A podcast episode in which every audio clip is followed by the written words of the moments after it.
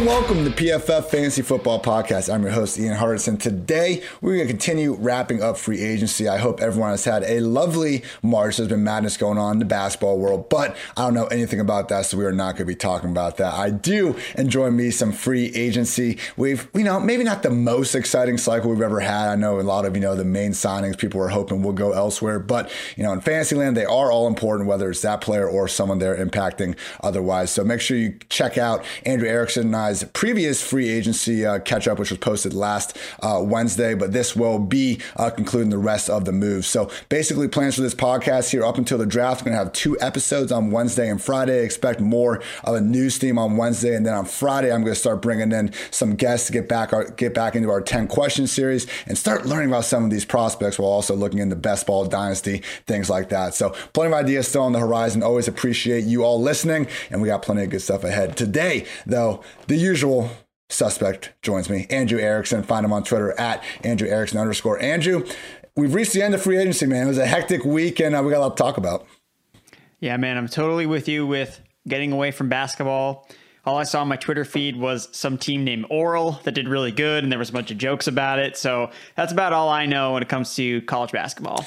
Yeah, they uh, beat down my Buckeyes, but it's a beta sport, so who cares anyway? Let's start things off, Andrew, with some news that actually dropped this morning. We're recording this on Tuesday, and that is Mike Davis going to the Falcons. I did a running back free agency uh, preview article before this whole thing happened, looking at, you know, potential dream spots for some of the top guys. And my dream spot for Mike Davis just so happened to be the Atlanta Falcons. And so, again, this was from a fantasy perspective, and I think it's great, man. Basically, my reasoning for it was that someone needs to be the recipient of new coach Arthur Smith's fantasy-friendly backfield. We saw freaking Derrick Henry has done over the past few years with that workload, and the cap-strapped Falcons could do worse than Davis, who racked up, you know, really, I mean, he was great last year in terms of just breaking tackles and stuff, a legit, I mean, only Nick Chubb was averaging more forced broken tackles per attempt than Mike Davis. I mean, it wasn't just like all this volume leading to broken tackles. The guy was making stuff happen. He, he kept catch passes. Look, he's not going to go, you know, from zero to one hundred and just break off these monster gains, but truly anyone's idea of a theoretical three-down back that also has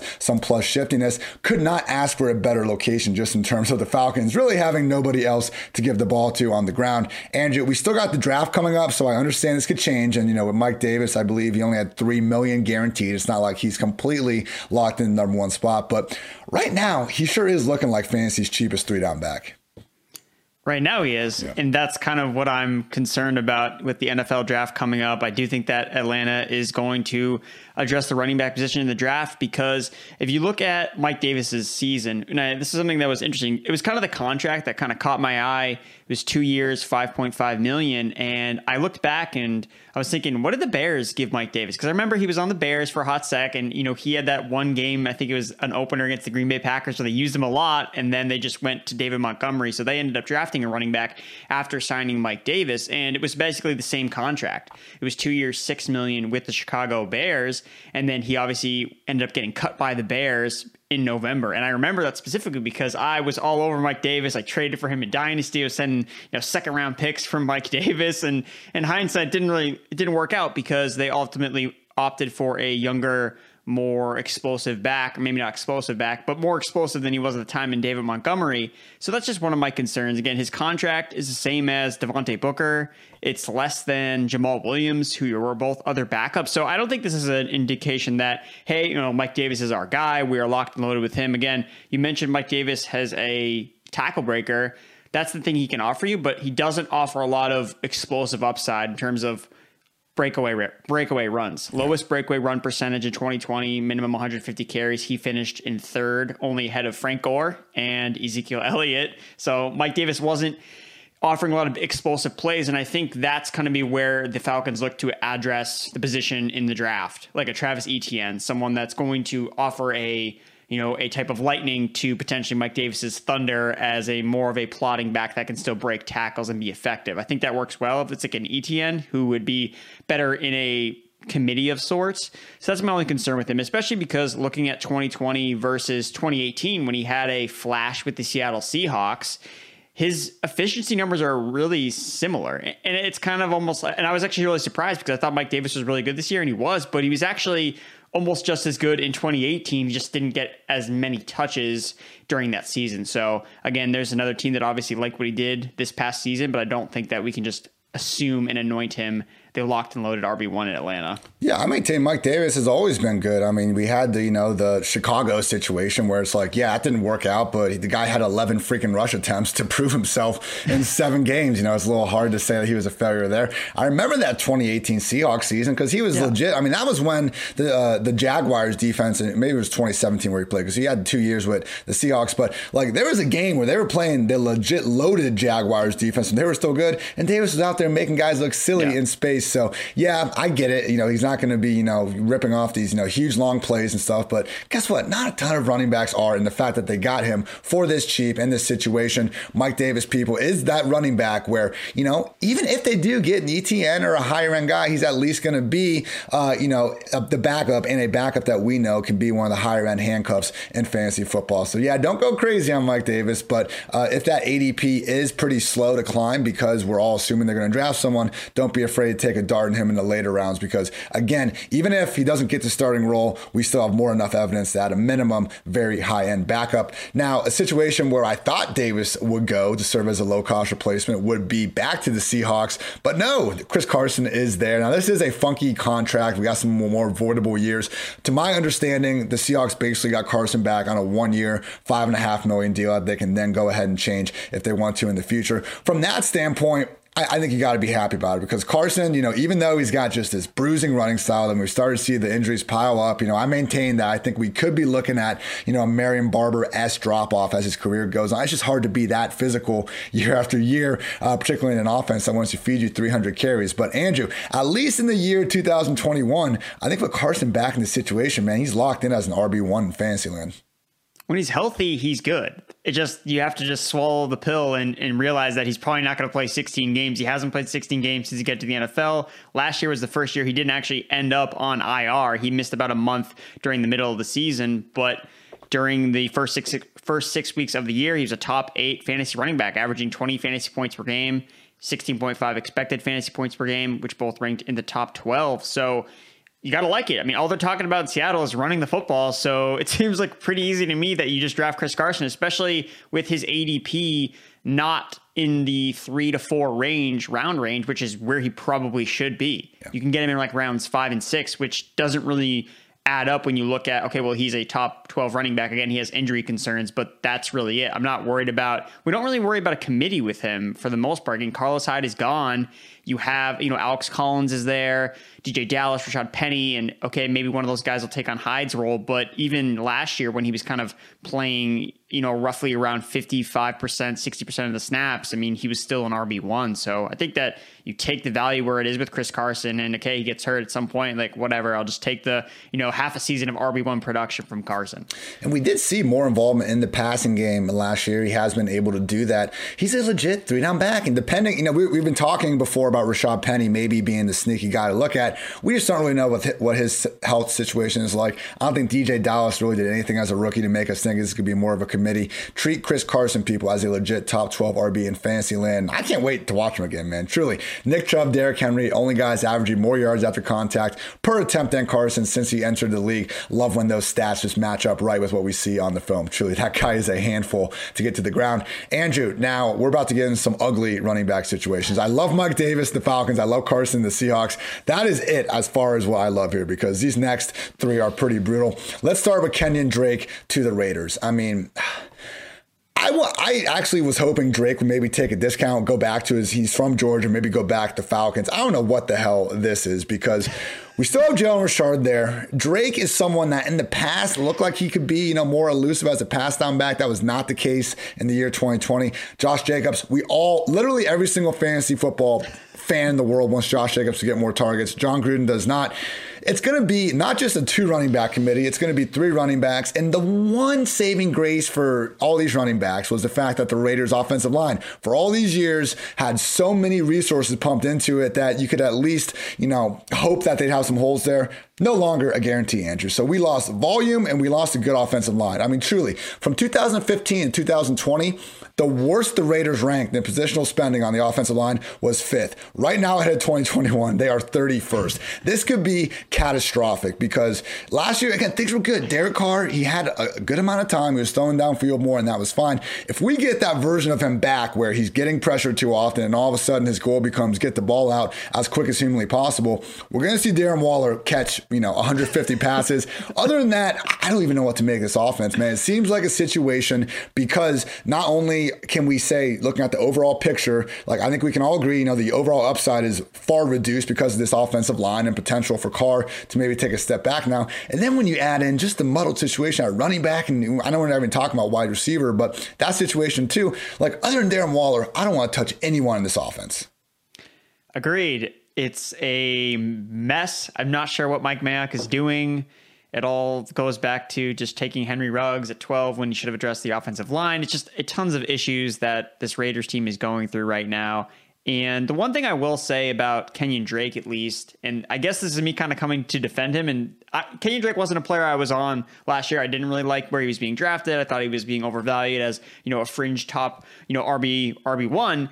And I kind of think he was actually miscast last year as a early down back. You know, we saw him get two hundred thirty carries for the first time basically ever. He's never really been a, you know, in between the tackles grinder, either in his days in Miami or in his days at Alabama. He's always been in a committee. So I think that for Drake's actual efficiency, I think that this is actually not the worst spot for him to be with Jacobs, because I think he can take back his pass catching role. From twenty seventeen to two thousand nineteen, Drake was twelfth overall in running backs among targets, you know, and he averaged nearly sixty targets per season. So last year, look, I mean, it's not out of the range of outcomes that our, our friend over in Arizona, Cliff Kingsbury, hashtag fake sharp, didn't use Kenyon Drake the right way. I mean, he had DeAndre Hopkins running a, you know, extremely uninspiring route tree at one point. So it doesn't surprise me to see that Drake kind of failed in that role. Like he couldn't do, he wasn't creating yards after contact because he wasn't fresh. So I think Drake is kind of interesting as a guy, potentially, if you can get him in, you know, the double digit rounds as a backup. Again,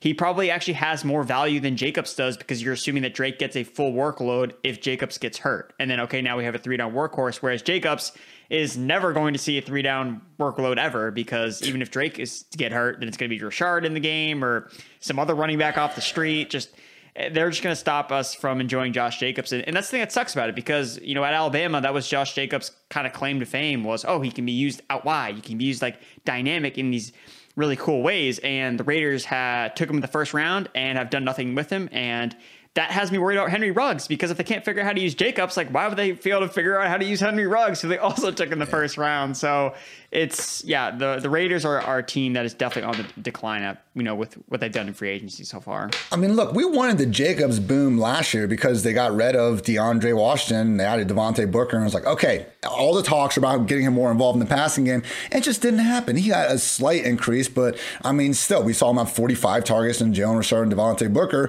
combined for forty-four. So Jacobs, you know, it was like one of the more frustrating, you know, three hundred plus uh, touch workloads because of, as we were bringing up, the versatility we've seen him display, you know, at various points throughout uh, his, you know, collegiate and N F L career. So it's just one of these situations where, again, maybe we could get behind this a little bit more if we still had, you know, the underlying proof that this offensive line and this overall offense could be a high level unit. With that out of the picture, yeah, I'm, I'm pretty much fading this entire group at their current cost. Hey, you know, every, everyone could be a value at the right A D P, so I don't want to say never say never. If Drake does start falling into the deep rounds, okay, fine. But as things stand, and if these guys are anywhere, both anywhere close to, you know, top twenty-four, top thirty R Bs, I'm staying the hell away, people, and I would recommend you do so too.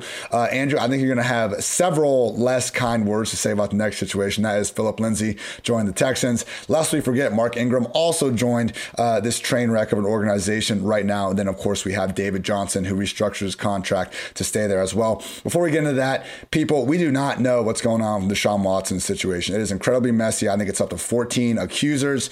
Um, yeah, once we find out more information, I'll be happy to update you, but very serious. You know, we don't know if, you know, if some of the allegations out there are true, you know, it's going to be a very real possibility we don't see Deshaun Watson play another snap in the league. Maybe Maybe it's not the case. We don't know, so we're just going to stay away from that. So right now, focusing on the Texans. Andrew, thoughts on this backfield? If the answer is just no, man, that that is fine too. We're looking at the league's ugliest three-headed monster in twenty twenty-one. David Johnson, Mark Ingram, Philip Lindsay, all garnering five touches a game, five carries a game. It's going to be an absolute mess because it's it, this seems like this is what they're doing with the receivers too. They're just adding a bunch of, you know, no-name receivers because they don't have any draft picks. I, I don't know what they're doing. They're just, it seems like they're just like fine with everyone's going to get five carries. Everyone's going to get five targets. No one's going to be fantasy relevant. I almost want us to go back to, you know, two thousand one. You know, the Texans weren't in the league. We had thirty-one teams. Look, we got two bye weeks. Let's figure it out. We can, we can, you know, have the Texans sit out one year. We'll go back to thirty-one teams and, and we'll be good. Relegate him. I like him. I've been wanting to get into a fantasy football league that does it. I've heard, you know, some, I know really big ones have all these different levels, but I would love, like, you know, being in like a twelve team league and then like the loser every year goes down some four team bracket or some madness. So yeah, I am all for uh, that solution. Quickly moving on. We got Mike Boone joining the Denver Broncos, Andrew. Now for all you true D F S preseason D-gens out there, you're probably well, well aware that Mike Boone actually is uh, a very solid talent, at least with the few opportunities we have seen him have over the years. So obviously, you know, it was always Dalvin Cook and then Alexander Madison and then even Amir Abdullah were there to split up time when Boone did happen to get, uh, you know, chances. But hey, I mean, he averaged three point five yards after contact per carry, which is actually just ahead of what Chris Carson had. Again, you know, Very, far fewer attempts than Carson. So I get it. You know, you, you don't assume, like in basketball, you don't assume a forty percent three point shooter is going to keep shooting that if you double his volume. Very reasonably, you know, could be the case of Boone as well. With that said, man, Philip Lindsay is gone. Melvin Gordon didn't exactly ball out last year. And, you know, with the late season D U I thing, I wouldn't say he's in the, you know, good graces of the organization. Mike Boone might just be, you know, a pretty solid target in the back half of drafts because, you know, similar to a Mike Davis, doesn't have the same, you know, immediate potential upside, but it seems like worst case, he's going to be, you know, the number two back and still get a handful of touches per week. And best case, how he could take the thing over. Mike Boone was a big riser in my dynasty rankings update. He was basically outside the top one hundred because he was just irrelevant. Like you said, behind Madison, behind Cook, behind Amir Abdullah, just couldn't get on the field. But anytime we saw him, he flashed. We had that one game at the end of the twenty nineteen season against the Chicago Bears, rushed for over one hundred forty yards, and he ripped off three rushes of ten yards or more. Look, Melvin Gordon's not the youngest guy. He's twenty-eight years old, and like you mentioned, you know, he's had some issues off the field so far. Again, it doesn't look like he's going to miss any time because of that. But, you know, the Broncos did go out and spend some money on him. And look, heading into next year, Melvin Gordon is going to be a free agent in twenty twenty-two, and so is Royce Freeman. So even if he doesn't do anything this year, if he does enough, he could potentially be their starting running back in two thousand twenty-two. So again, maybe not this year, but looking more in the long term. If he's a guy that's available, I think that you should pick him up for sure, get him super cheap. Because, yeah, man, he's a Spark-X freak, and he's got explosive upside, which not many running backs can say they have. Explosive upside, everybody. Truly, the Mike Boone preseason highlight reel. If you're looking for a YouTube treat, it might just be out there. We're going to take a quick break to pay some bills. The N C A A tournament is in full swing, and the action hasn't disappointed, just like when Oral Roberts took my Buckeyes straight to hell in round one with a fifteen over two upset. DraftKings Sportsbook, America's top-rated sportsbook app, is putting new customers in the center of action. Bet one dollar on any tournament game, and if your team wins, you win one hundred dollars. It is that simple, everybody. Don't worry if college basketball isn't for you. DraftKings Sportsbook has one hundred to one odds on select fighters for this weekend's U F C two sixty as well. People, come on. Ohio, we need a bounce back. Back my guy, Stipe Miocic, against Francis Ngannou. I know he's scary, but hey, go back and watch that uh, first fight. Don't just look at the pictures of the guys. So everyone, remember, download the top-rated DraftKings Sportsbook app now and use promo code P F F when you sign up to turn one dollar into one hundred dollars if the college basketball team of your choosing pulls off the win. That's code P F F. Turn one dollar into one hundred dollars for a limited time only at DraftKings Sportsbook. You must be twenty-one or older, New Jersey, Indiana, or Pennsylvania only. New customers only. Restrictions apply. See DraftKings.com slash sportsbook for details. If you have a gambling problem, call one eight hundred gambler or in Indiana, one eight hundred nine with it. Andrew, moving on to the wide receiver group, and man, have quite a few big changes to talk about here. Most notably, Kenny Golladay has taken his talents to the Big Apple. Huge deal to become Daniel Jones' number one wide receiver. Andrew, we have not talked about this yet, but I've seen you make quite a name for yourself over on the old uh, Twitter dot com with some, uh, you know, I know you're not comping them one-to-one, but basically saying that twenty twenty-one uh, Daniel Jones and Kenny Golladay could be a sort of version of twenty twenty Josh Allen, Stefon Diggs. Andrew, tell the people how and why you come to this conclusion that I don't hate, but I want to hear more about it. I think that your portrayal of that was spot on because, again, it's probably not going to be Josh Allen and Stefon Diggs, but it's going to be, hey, I'm a third-year quarterback, and I just got an alpha wide receiver, and I'm going to do better in my third year because of this receiver that I can now throw to. I think that the match between Kenny Golladay and Daniel Jones just works really well from what Daniel Jones has shown us that he can do in the league. Look, Daniel Jones is someone that will throw contested balls, and he will throw downfield. Like, he did that his rookie year when he was under Pat Shurmur, and he did it last year. You know, the highest passer rating on throws twenty plus yards downfield, one thirty-two point five. His tight window rate was twenty-two percent. Tied for fourth highest in the league. It was only two percent points lower than Ryan Fitzpatrick, twenty-four percent, who actually led the league in tight window throws. So again, Kenny Golladay, not your separator guy. That's not his role. That's not what he does. But Daniel Jones is at a point where, look, there's a reason why he turns the ball over so much is because, number one, he holds on to the ball too long. And number two, he's not afraid to make tight window throws. So yes, it does result in interceptions a lot of the time, but that doesn't necessarily mean he's going to be a disaster in fantasy football and that we've inserted an alpha wide receiver into the lineup with Kenny Golladay. And I think something that, that people forget about with Golladay and kind of gets over, st- overshadowed with Stafford in two thousand nineteen was I think that Stafford's, you know, M V P start to that season, I think a lot of that had to do with actually with Kenny Golladay. Kenny Golladay was on absolute fire. You know, he was a top ten fantasy wide receiver. He's basically been a top ten fantasy wide receiver the last two seasons in his splits playing with Matthew Stafford.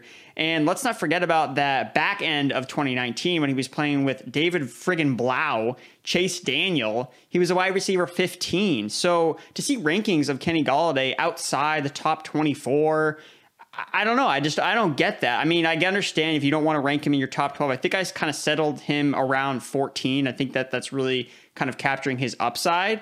But right now, he's still going in the fifth, sixth round, and I want him in that spot because I think that he has a lot of upside. He's a double-digit touchdown guy. He can get one thousand yards. He's not someone that's going to have one hundred catches like Diggs, but he could have. He has the touchdown upside. So that's why I'm in on Kenny Golladay. I'm staying at the Golladay Inn this summer.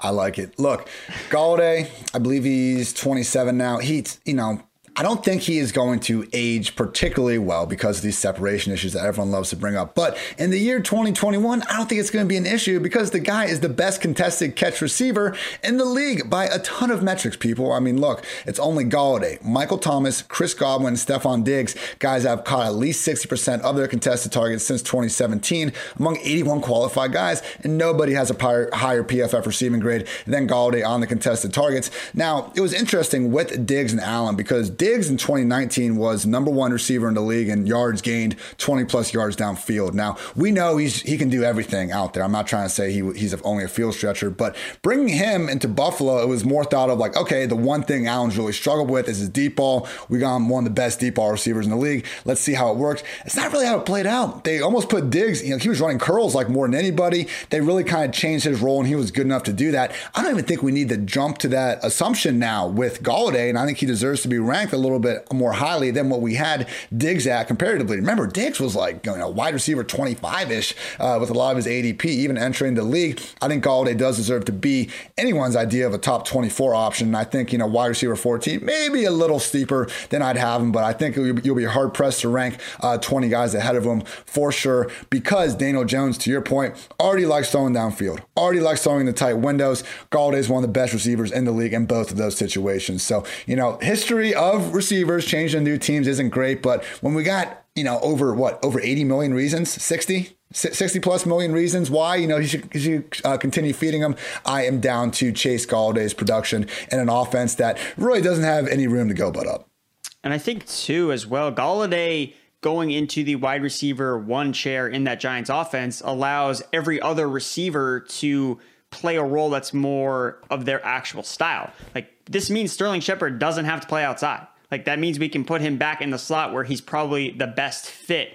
It's not, there's no Golden Tate anymore. And now you can put Darius Slayton. Okay, now Dar- instead of Darius Slayton facing, you know, Darius Slay and number one cornerbacks, okay, now he can face you know, number two cornerbacks because the defense is worried about Golladay. So again, I'm not, you know, out here, you know, voicing my support for Darius Slayton. Again, he was a fifth round pick and he's flashed, but the guy can still win downfield and he has speed. And the same thing with John Ross. So now you have these guys opposite of Kenny Golladay who can stretch the field. You have Evan Ingram who can stretch the field from the seams. And you're going to Saquon Barkley back. You know, arguably one of the most dynamic running backs in the league. And, dude, Daniel Jones could throw six touchdowns on screens this year. So I think, and especially we didn't mention Daniel Jones specifically, but I think that this is a huge win for him to kind of capture some of that upside that we saw from his rookie season. Look, last year, the biggest thing with Daniel Jones and why we were all fading him was because the schedule was absolutely brutal. And it's so important with quarterbacks, just the ske- who you're playing. It was week one, Steelers. Oh, great, sick. Going to start Daniel Jones. That's not the case this year. You know, the Giants have one of the more easy schedules, just the N F C East in general, because it was so bad last year. They're just naturally playing just other bad teams. So I think that's going to take a huge difference. I think Daniel Jones is going to be a much better fantasy uh, quarterback this year. Better supporting cast, easier schedule. Wish we had a new offensive coordinator, but beggars yeah, that, dude, that's, that's literally it, though. That's the one. And, and I know you've tweeted it out, too, with him on the train or, or bus or whatever. But that's the thing. Like, that's the thing that could just destroy everything. And that sucks that it's there, but something you got to live with. Yeah, if you haven't seen it, people, Google Jason Garrett train, and you'll just get this. I, I, I can't help but laugh every time I see it. Just him sticking uh, sticking that Harvard grad head out of a moving train for whatever reason. Jason Garrett, maybe he will uh, have a career resurgence in twenty twenty-one. For Daniel Jones truthers out there, you would certainly hope so. But yes, Andrew, I mean, Kenny Golladay, even if we could find other situations in the league, maybe where he would have more fantasy value or the offense would be better, I think you could put him on all thirty-two teams, and that would be a better version of the offense with him than without him. Another player that does fit that criteria is our resident Jared Evans number one truther, Will Fuller, uh, with the Miami Dolphins. Now, not great. We had dreams of the Cardinals, of the Packers.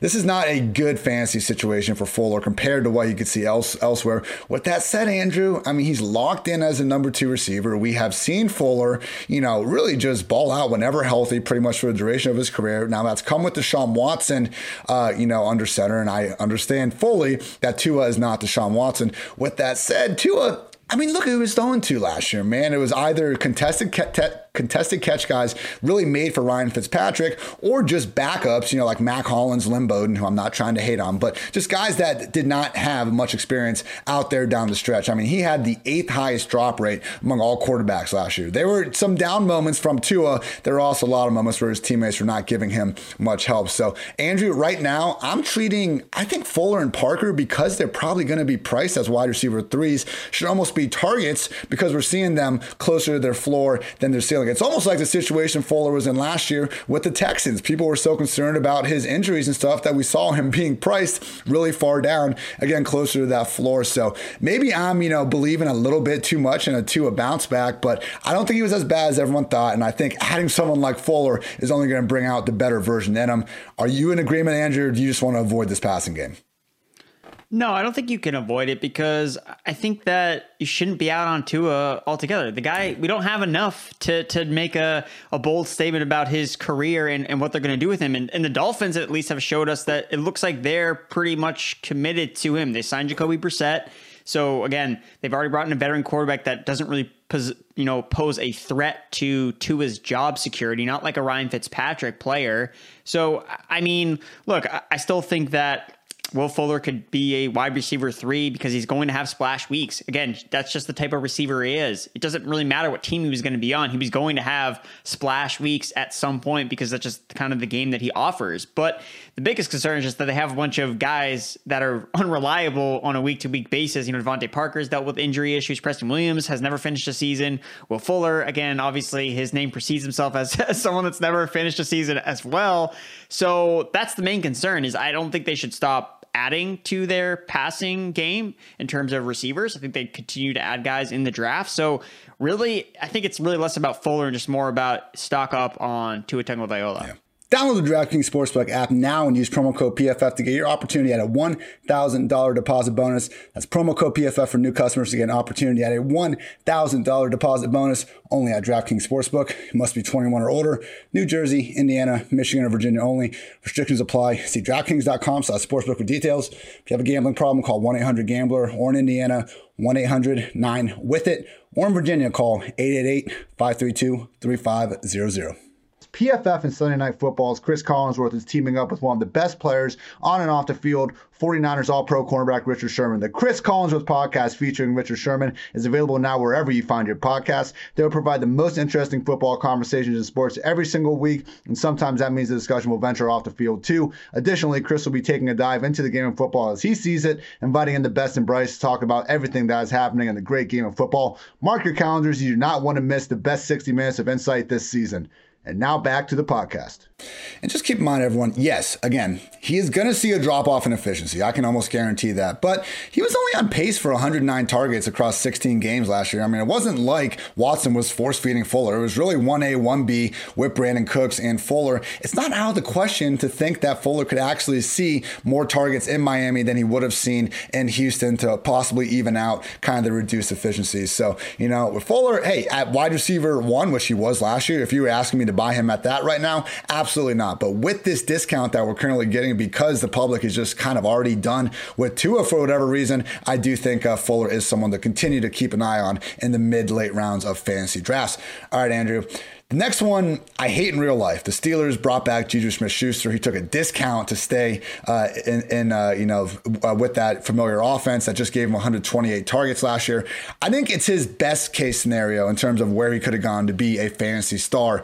Now, this is bad news for Diontae Johnson and Chase Claypool, because now we don't have those one hundred twenty-eight vacated targets leaving the leaving the offense. Now, Diontae, one hundred forty-four targets in fifteen games last year. I mean, Claypool had all those touchdowns while losing a ton of snaps to James Washington. We would assume that Claypool is going to be much more of an established uh, starter in the year two. So it's not like they can't produce, but now everyone's back to being these kind of borderline wide receiver twos. I think Diontae deserves to be treated as the one. Again, one hundred forty-four targets in fifteen games.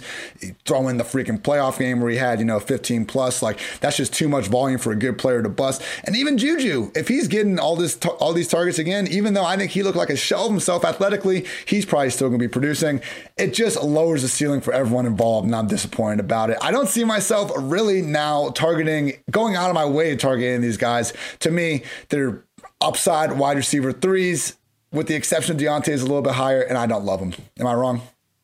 So your order, what's your order of the three? So Diontae's first, and then Diontae, I would put Claypool just ahead of Juju, but I don't have a good feel on it. I think they'll probably be like right next to each other, but definitely Diontae, teardrop off, Claypool, Juju. I won't disagree if you want to switch them.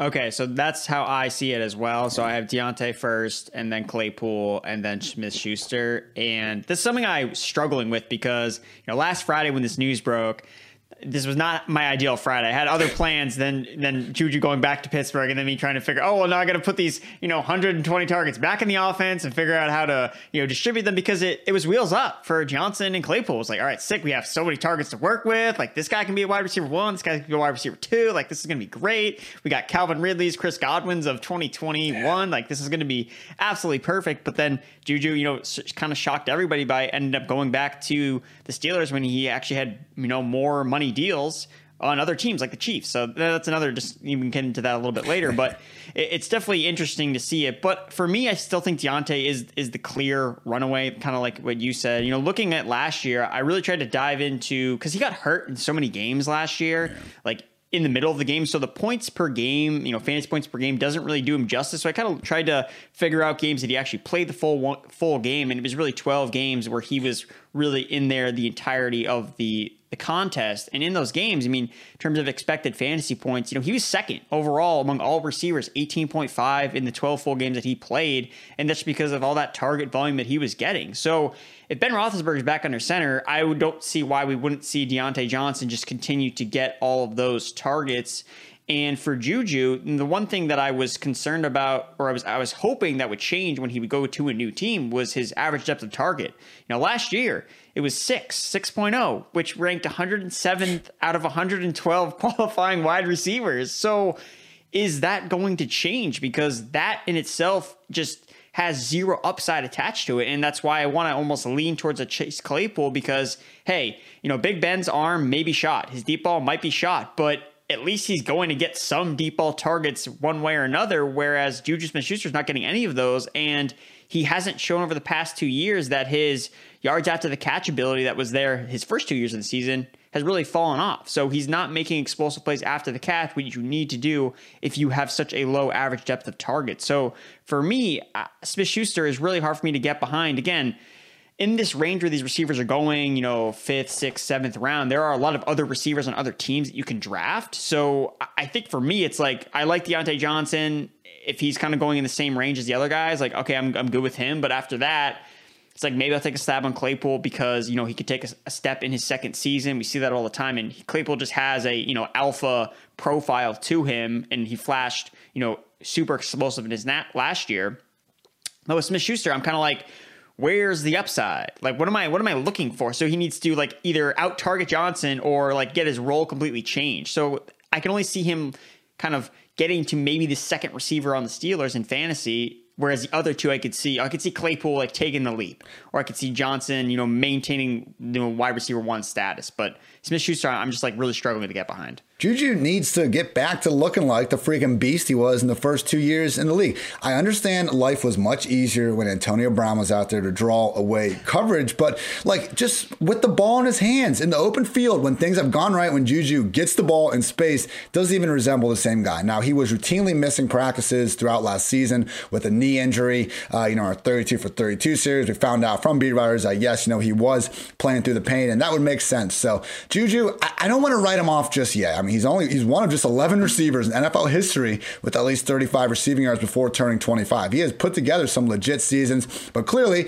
as we saw with the Steelers, like, there's a reason they gave him only a one-year deal worth, you know, eight million dollars or a little bit over, uh, if that's what it was. But, like, Steelers and us should have reservations. Just realize that, you know, at this potentially reduced cost, he is going to have the sort of volume to make up for it. And if he can get back to looking like that past guy, which is hard to, you know, project that he'll do, uh, could see a lot more upside. Last thing, and you mentioned this briefly, Andrew. So the twenty nineteen Chris Godwin, which became the twenty twenty Calvin Ridley, the whole thesis of this idea, it's an underrated third year wide receiver that has flashed really high in efficiency, and they're now set to benefit, that benefit from enhanced volume thanks to teammates leaving. Both those situations. situations, Godwin with Humphreys and Djax leaving, and then Ridley with Mohamed Sanu leaving. We were looking at just guys that hadn't had the volume, and now suddenly they did. I was all in on Diontae Johnson being that guy. We have to cancel him now. And honestly, he didn't fit the same profile in terms of efficiency anyway. So now, Andrew, I think there's two top contenders, but they're bigger reaches in the past. I think Scotty Miller, if A B ends up leaving, and Mecole Hardman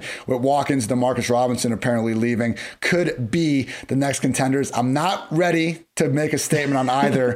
And uh, shout out to friend of the podcast, Rich Rebar. You can find his always fantastic fantasy analysis over at Sharp uh, Football. Rich brought up the point that it's just A J. Brown. We don't have to always get fully in the weeds. So maybe the answer, again, A J. Brown's not undervalued. Right now, he's my number two wide receiver behind Devontae Adams. Even, you know, people that are less high on him than myself, I think you'll be hard-pressed to find him outside uh, the top ten. But maybe the answer is just A J be the wide receiver one uh, season and not Scott or Mecole, but we will see. That's uh, something we'll continue to keep tabs on throughout the rest of the season. All right, Andrew, five more wide receivers I want to go over. None nearly as, you know, influential as those top uh, three guys we talked about, though. First up, DeSean Jackson to the Rams, returning the Cal. Uh, if you don't remember him back in the mid two thousands, just tearing it up uh, over at Cal Berkeley. That was a fun time. I love this signing, Andrew. I was hoping the Rams would get John Ross as, you know, just their field stretching number three, cheaper wide receiver. But Djax, I mean, he fits that same mold.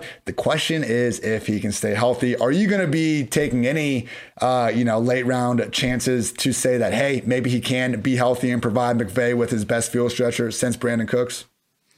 It's, it's tough to say because that's the thing. He's going to come in. He's going to catch an eighty-yard touchdown at some point. So if you if you draft him in a best ball, he's probably going to at least give you one good week. So I guess he's worth it in the last in the last round of a draft. Again, I think it's better just in terms of getting a piece of, you know, Matthew Stafford, just another element. Again, all the splits, I don't have them on the top of my head, but every split of every quarterback DeSean Jackson's played with, you know, everything goes up, you know, yeah. quarterback rating goes up, touchdown percentage goes up, everything just goes off the charts. And, and that's part of the reason why I was really into Carson Wentz last year. I remember I was like, DeSean Jackson's coming back. Like, this is going to be great. Like, Carson Wentz, like, here we go. And DeSean Jackson got hurt. And then, and I think Eric Eager, you know, friend of the show from P F F, he made a really good comment about DeSean Jackson. And DeSean Jackson's so good that when teams leave, when he, teams lose him, it becomes like a de- detrimental to the team because they're like, oh no, like we don't have him. So at least in this case, I don't think that the Rams are going in, hey, like DeSean Jackson like needs to be like a huge part of our offense to succeed. They do have Van Jefferson there entering his second season. So hopefully he can develop as well alongside D-Jack. So I think it's a good fit. And I, I don't think that if DeSean Jackson is getting hurt, I don't think it's going to tank the Rams, you know, entire season or t- entire offense, especially with, you know, Robert Woods and Cooper Kupp, you know, the one and two. Yeah, and it also just wouldn't be surprising if D-Jax isn't even the full-time number three wide receiver. That goes to Van Jefferson. They use him more uh, situationally. So, yeah, I, I think there are better end of the, you know, the draft targets here because, hey, you can talk yourself into pretty much anyone. I was like a round uh, eighteen best ball target. Uh, personally, my preferred guy right now on Underdog, everybody, is Lynn Bowden because he is being listed as an R B and has a legit chance to just be the Dolphins' uh, starting slot receiver. So that's my preferred guy at the moment, or I'll be addressing tight end. Not quite going to roll the dice with DeSean Jackson. Next up, we had the Titans sign former Rams number three wide receiver Josh Reynolds. He is now set to be the number two guy with Corey Davis, with the Jets, and with Adam Humphries, still a free agent, I believe. Right, Andrew? I haven't, mm-hmm. Yeah, I haven't heard anything with Humphries. This leaves, and uh, credit to RotoWorld's I'm, I'm calling Rotorworld. Credit to Rotorworld's John Daigle for uh, keeping up with the available targets in the air yards. Uh, it's a great, uh, you know, just a great resource to have. Right now, the Lions, the Jaguars, and the Titans are the top three teams in terms of total unaccounted for targets from last season. So, all right, we don't need to spend, I, I could spend an hour, but we don't need to talk about A J. Brown's, you know, just sky-high upside with John Hugon, with Corey, with Humphries. We all understand A J. Brown's anyone's idea of a wide receiver one. We don't need to debate if he's number two or number ten or whatever. Andrew, who are you interested in otherwise, though? Because Ferkser, he's kind of been the trendy tight end, but I feel like Josh Reynolds, just in terms of projected targets, he's probably someone we should be paying a little more attention to. Josh Reynolds is interesting because he's never been able to get to the number two receiver chair in an offense. So he's always been a number three. And when he's been a number three, he's been pretty decent in the times that he's filled in. So whether it was for an injured Cooper Kupp, you know, at the end of the twenty eighteen season, he averaged ten point nine fantasy points per game, you know, playing alongside Brandon Cooks and Robert Woods. In twenty nineteen, he had a three-game stretch with a ninety percent snap share, averaged ten point seven fantasy points per game.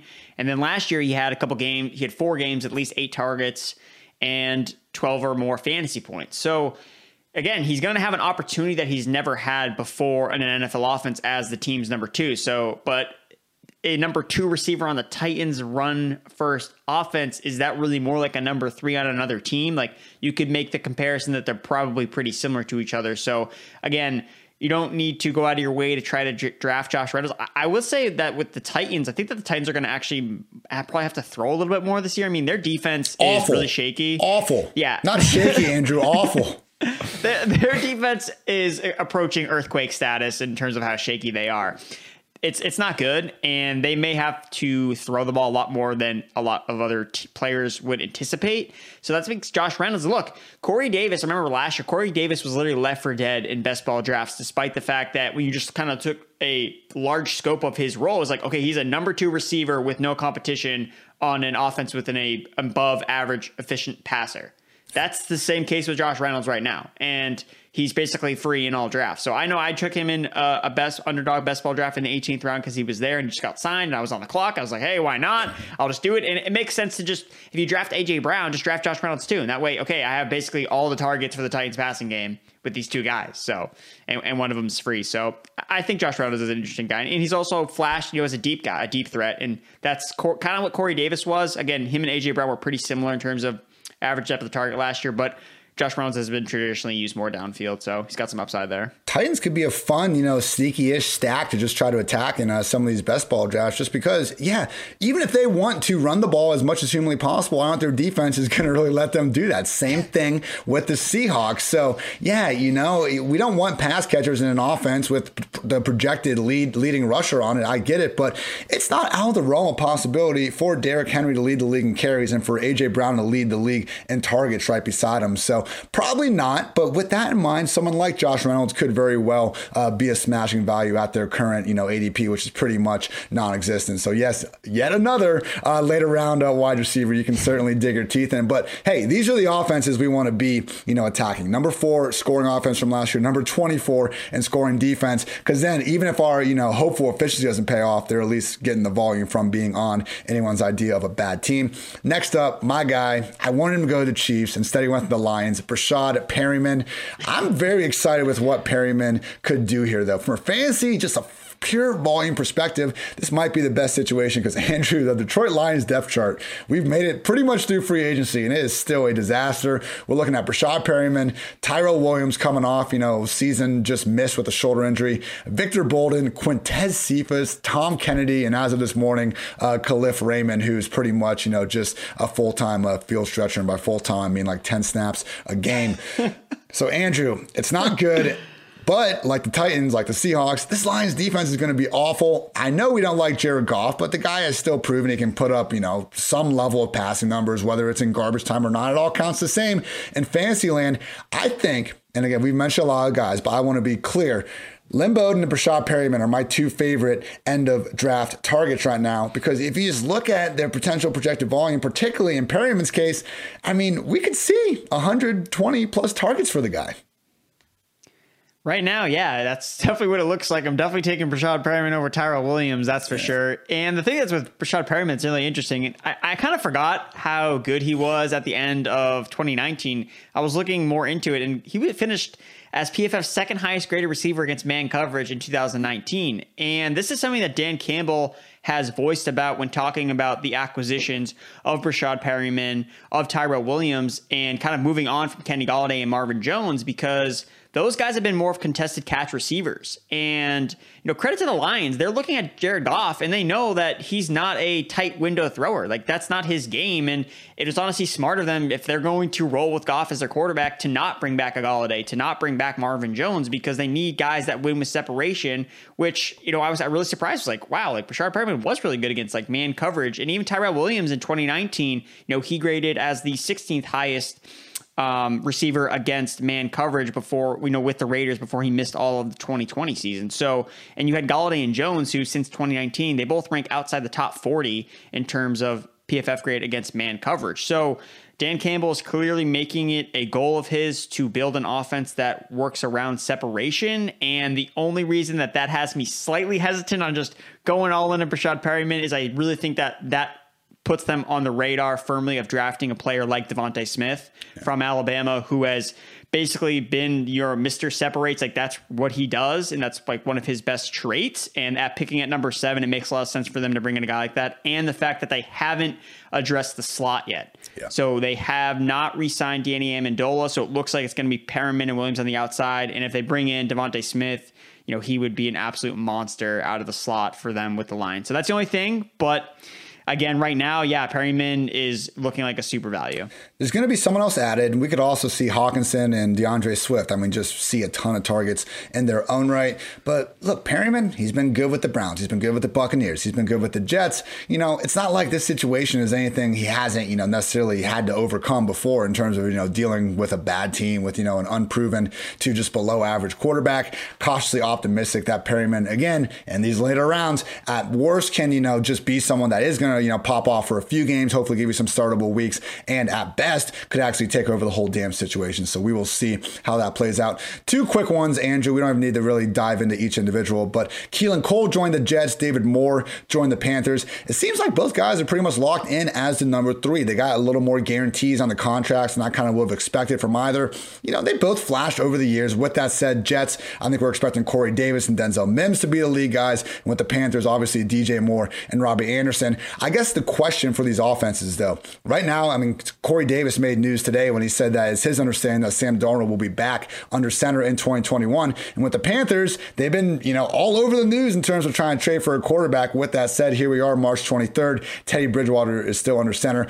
How confident can we be in these, you know, wide receivers? Again, Mims, Davis, Anderson, Moore, good wide receivers, wide receivers we like, but in offenses that have a quarterback that we just know can't quite enable more than one, if any, fantasy relevant wide receivers. Are you going out of your way for any of these guys?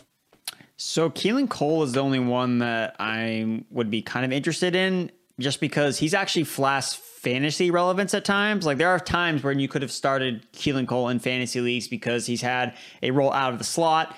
And I know that I read somewhere on Roto World, maybe it was a month ago, but that Jamison Crowder was potentially on the cut list, you know, on the, or as a salary cap casualty. And that hasn't played out yet. I don't know if that's something that they're going to do. And, you know, why would they sign Keelan Cole if he plays the slot when they have Jamison Crowder, who also plays the slot? So I think that's kind of interesting that they have both those players with Corey Davis and Denzel Mims working in on the outside. Usually you don't bring in a, you know, a decent free agent wide receiver and pay him, you know, somewhat decent money and make him your number four wide receiver unless you're going to run ten personnel all the time. So it's a little, it's a little weird to me there, but Keelan Cole, I think, is just good enough to hurt Corey Davis's fantasy value, because that's what he did last year with D J Chark, because it seemed like, you know, we were going back and D J Chark, he'd be coming off a ten target game. And then we next week, okay, Keelan Cole gets eight targets. Like, okay, sick. Like, great. Now, and I would, you know, I put, you know, whether Davis is better than Chark or whatever, it doesn't necessarily matter to me, but I would put them in the same echelon in terms of wide receiver talent. So Keelan Cole definitely has an annoyance to him where he could be make it, make it frustrating to own Corey Davis, especially now with, oh, is it Sam Darnold? It's not Zach Wilson at quarterback. Okay, that's great. Like, more inconsistency. So again, just kind of making it much more messy of a situation. David Moore is less appealing to me just in terms of his actual fantasy appeal, because I, I just think Robbie Anderson and D J Moore are just so farly ahead of him on the depth chart. And if anything, maybe it just helps D J Moore's role as the field stretcher reduce a little bit more. So D J Moore can be used more at the intermediate level, kind of like Stefon Diggs was this past year with the Bills. So use David Moore as just the vertical threat. You can bring D J Moore a little bit back inside, take take advantage of his yak ability, you know, rep up, uh, get him more receptions in P P R league. So I like Robbie Anderson and D J Moore still a lot. And David Moore doesn't really move the needle for me on those guys. Yeah, I fantastic point about D J Moore. He's the one out of these situations that we should be looking for, because we already saw in this situation last year, he can be a perfectly fine wide receiver too, a little more boom or busty than we would prefer, but that's life as that field stretcher. I think the best part of his game is with the ball in his hands when he is underneath. Yeah. That's what he was used a little bit more as a rookie, and he was fantastic. He set, pretty much broke the P F F database until A J. Brown and Deebo Samuel came around in terms of yards after catch per reception, at least in terms of what a rookie was able to do. So yeah, D J Moore with the ball in his hands is fantastic. Obviously, Moore profiles as more of a, you know, just field stretching type. At least that's what the Seahawks use him for most of the time. At a minimum, he's not, not someone that's going to be, you know, getting a Curtis Samuel level of involvement in the slot and underneath. So yeah, good news for D J Moore that they have not to this point added a really legit number three wide receiver. And yeah, Keelan Cole, man, he reminds me of like Gus Edwards of, you know, he's kind of like the Gus Edwards of wide receivers. He has not missed a game uh, since entering the league in twenty seventeen, you know, best, best ability is availability, as they like to say. And he's just always been solid, you know, multiple different quarterbacks, not great situations. Keelan Cole continues to go out there and really make the most out of his opportunities. So, you know, Keelan Cole is one of those guys where even if he ends up having, you know, uh, eighty catches and maybe get like six, six, seven touchdowns, he's going to be, you know, a wide receiver seventy going into the next year, regardless of what happens. So good for Keelan Cole. And yeah, I could see him being uh, far more annoyingly involved than any of Mims or Davis uh, fantasy managers would prefer to see.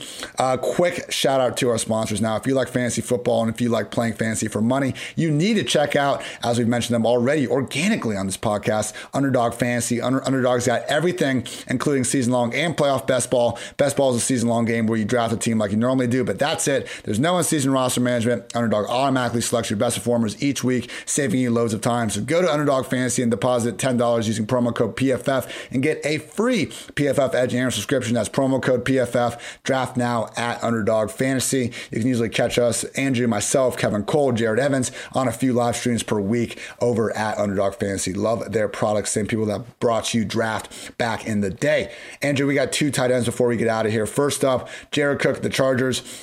I love Donald Parham. I was, I watched every single second of X F L football. Like, I want the guy to work out too, but people like in the thirty-two for thirty-two series, we had the Athletics' Daniel Popper come on, tell us that they do not view him as a true three down tight end. He's a backup receiver. And now we have Jared Cook who, hey, look, his offensive coordinator was the Saints Q B coach. You know, I don't think Jared Cook's taking six million dollars there to sit on the bench. Andrew, I feel like we should look at thirty-four year old Jared Cook and, you know, inevitably underutilized Donald Parham and just look elsewhere in this offense. Eckler, Keenan Allen, Mike Williams. There's going to be plenty of production. I just don't think it's going to be at tight end. Yeah, I wanted to bury Jared Cook, but you really can't necessarily. Look, you look at the last two seasons, top five in fantasy points per snap and per touch in two thousand nineteen, second in fantasy points per snap, first in, in per touch last year. Like, the guy is super efficient because he catches touchdowns. Like, that's the thing. He catches touchdowns. He's used in the red zone. And if Justin Herbert's going to throw a lot of touchdowns, then chances are Jared Cook's probably going to catch some. So that's like the thing with Jared Cook is he's going to be touchdown dependent, but he's shown in the last two seasons that he can be relied in that, you know, in that way. And unless you just think Justin Herbert's is going to absolutely tank in his sophomore year, which again, I think some regression is going to be coming, but they made some improvements on the offensive line, which is really good to see. I, I think that Jared Cook is going to end up having fantasy weeks, which I don't like saying. Like, trust me, I didn't want to come on here and be, yes, like Jared Cook fan, but it's going to be kind of like a Jimmy Graham thing where nobody drafts him, but then you look at the, you know, five weeks we're in and we're like, oh, wow, Jimmy Graham is the tight end six. Oh, great. Like, that's going to probably be Jared Cook next year.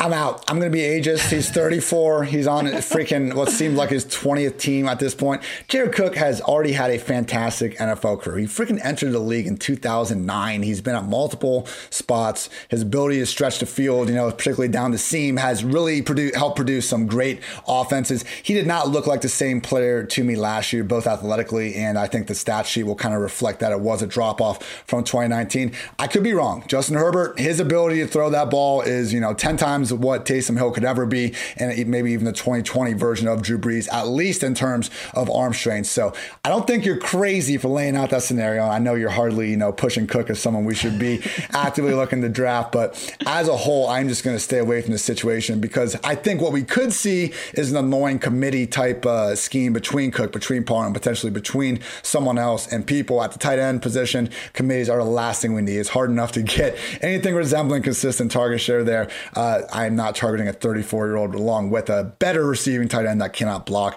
Just stay away. The much more appealing situation is Gerald Everett joining the Seahawks. Now, Andrew, we talked about this a little bit on the last pod when he uh, kind of it happened mid-podcast, but I want to go back into it because we have seen some reports come out saying, well, Dissly could just go ahead and be the starter. Now, Dissly, good health. I mean, if you want to talk about people being injury prone, Dissly is one of those people that you actually have to kind of wonder, is he injury prone? With that said, he's been on the team. Everett, he, he got, you know, I think the same contract as Jared Cook, something that's nice, but it also wouldn't be surprising to see him be in more of a committee. At this point, I think there's just enough questions around Everett's, you know, every down role in a run first offense to have me looking at Tyler Higbee, Cole Kmet, uh, even kind of Adam Troutman in that second tier of tight ends. I want a tight end in this, you know, if we're waiting in the later rounds of drafts, I want someone that's at least going to be on the field close to eighty, ninety percent of the time. I don't think Everett's that person. Am I wrong? Are you in on Everett? Because hey, if he can be that guy and with Russell, Russell Wilson as Q Bs, as a Q B, double digit touchdowns aren't out of the question. Are you asking me if I'm out on the tight end that has forced a missed tackle on twenty-five percent oh, of his here we go. catches since twenty eighteen? Of course I'm going to be in on Gerald Everett. He's been my guy. I'm going to continue to ride Gerald Everett. Look, Will Dissly comes out. Is this Pete Carroll that's telling us this? Because, yeah, he's been really reliable to listen to over the years. That's all I'm saying. I mean, look, it's so early right now. You're not drafting Will Dissly because he doesn't offer a nearly kind of upside. Look, we need athletic tight ends. You know, Gerald Everett has shown us that he is an uber athletic tight end in this league.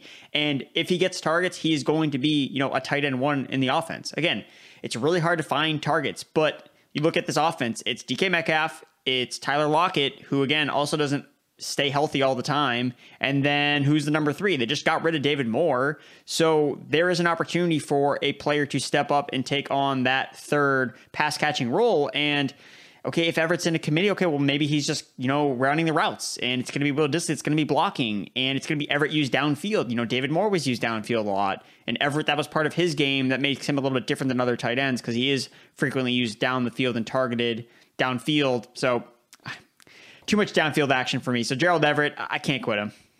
I mean, if you look at the Seahawks offense last year, I mean, they had Olsen, Hollister, and Dissly pretty much rotating when all three were healthy. Olsen had kind of the, I guess he kind of had the lead of the situation uh, when he was good to go. But overall, they had one hundred six targets. Like if we can get Gerald Everett even eighty percent of that, that's going to be fantastic. So if he stays down in, you know, the clear-cut tight end two range, particularly if you have Russell Wilson, like, okay, throw it out there, get the stack. He does have the upside. I just think comparatively, man, there's a lower floor here because of the potential of a committee and just guys changing teams. I mean, look, we're very excited about Everett because we're talking about this in March, because free agency is cool. I mean, okay, it's better. Like Higbee, Troutman, Kmet, they had objectively better off seasons because like incumbent competition left their offense to go somewhere else. Everett's entering a new offense that has competition that we've even never even seen him come up against. So I just think while there is upside, there's still plenty of upside with the other guys, and Everett's probably being a little bit overvalued because here we are in March and we love the N F L and we want to talk about him a little more often. So we'll see. Still something to figure out. And you know, this is kind of one of those things where every single year we start going through tight end twenty, tight end twenty-four, and we go, oh, look at all these options at a tight end we have this year. Isn't that wild? Week five rolls around, you really wish you would have just drafted Kelsey, Kittle, or Waller. So I maintain, try to, particularly in tight end premium, I mean, you need to try to get one of those top three tight ends. But if you are falling down the rabbit hole and you just have to throw some darts at the end, yes, Everett can qualify for that, even though I would take Higbee and others ahead of him. Uh, one quick thing before we get out of here, Andrew. P F F has partnered with Simbull. That's S I M B U L L, the stock market for sports that allows you to trade sports teams like stocks and earn cash payouts when your teams win. Simbull has blended sports and the stock market to offer you a new way to invest in and profit off your favorite teams. N F L free agency is here, and whoever lands atop in the market player will be sure to see their team stock rise. Maybe you think Gerald Everett's next big thing can take the Seahawks offense over the top. I don't really think so, but this would be a situation where you could bet on that. Put your money where your mouth is. So use promo code P F F and deposit ten dollars at Simbull.app slash PFF to earn a free P F F annual subscription. That's promo code P F F with a ten dollars deposit at Simbull.app slash PFF to earn a free annual subscription. Andrew, we have basically concluded free agency. We'll be back next week on Wednesday to discuss any lingering moves, but more or less got it wrapped up. Thank you for the help, my friend. Let the people know what you have here on the docket over at P F F dot com. Doing more draft content now that free agency has sizzled down a little bit. We'll hit on any of the players that move in this second wave of free agency, but for right now, sights are set on the draft. We're almost basically a month out, and there's a lot of stuff going on. We got pro days going on, so the rankings got to get updated. We need to do mock drafts, all the good stuff over on P F F dot com. I'm ready. It's draft time. I, you know, I think some people, when they're already looking at this stuff in January, that's when we run the problems with overvaluing rookies. But good, six weeks to draft. Let's learn about the rookies, get them on their landing spots, move on from there. Good stuff, Andrew. He's Andrew. I mean, it's been the P F F Fantasy Football Podcast. And until next time, take care, everybody.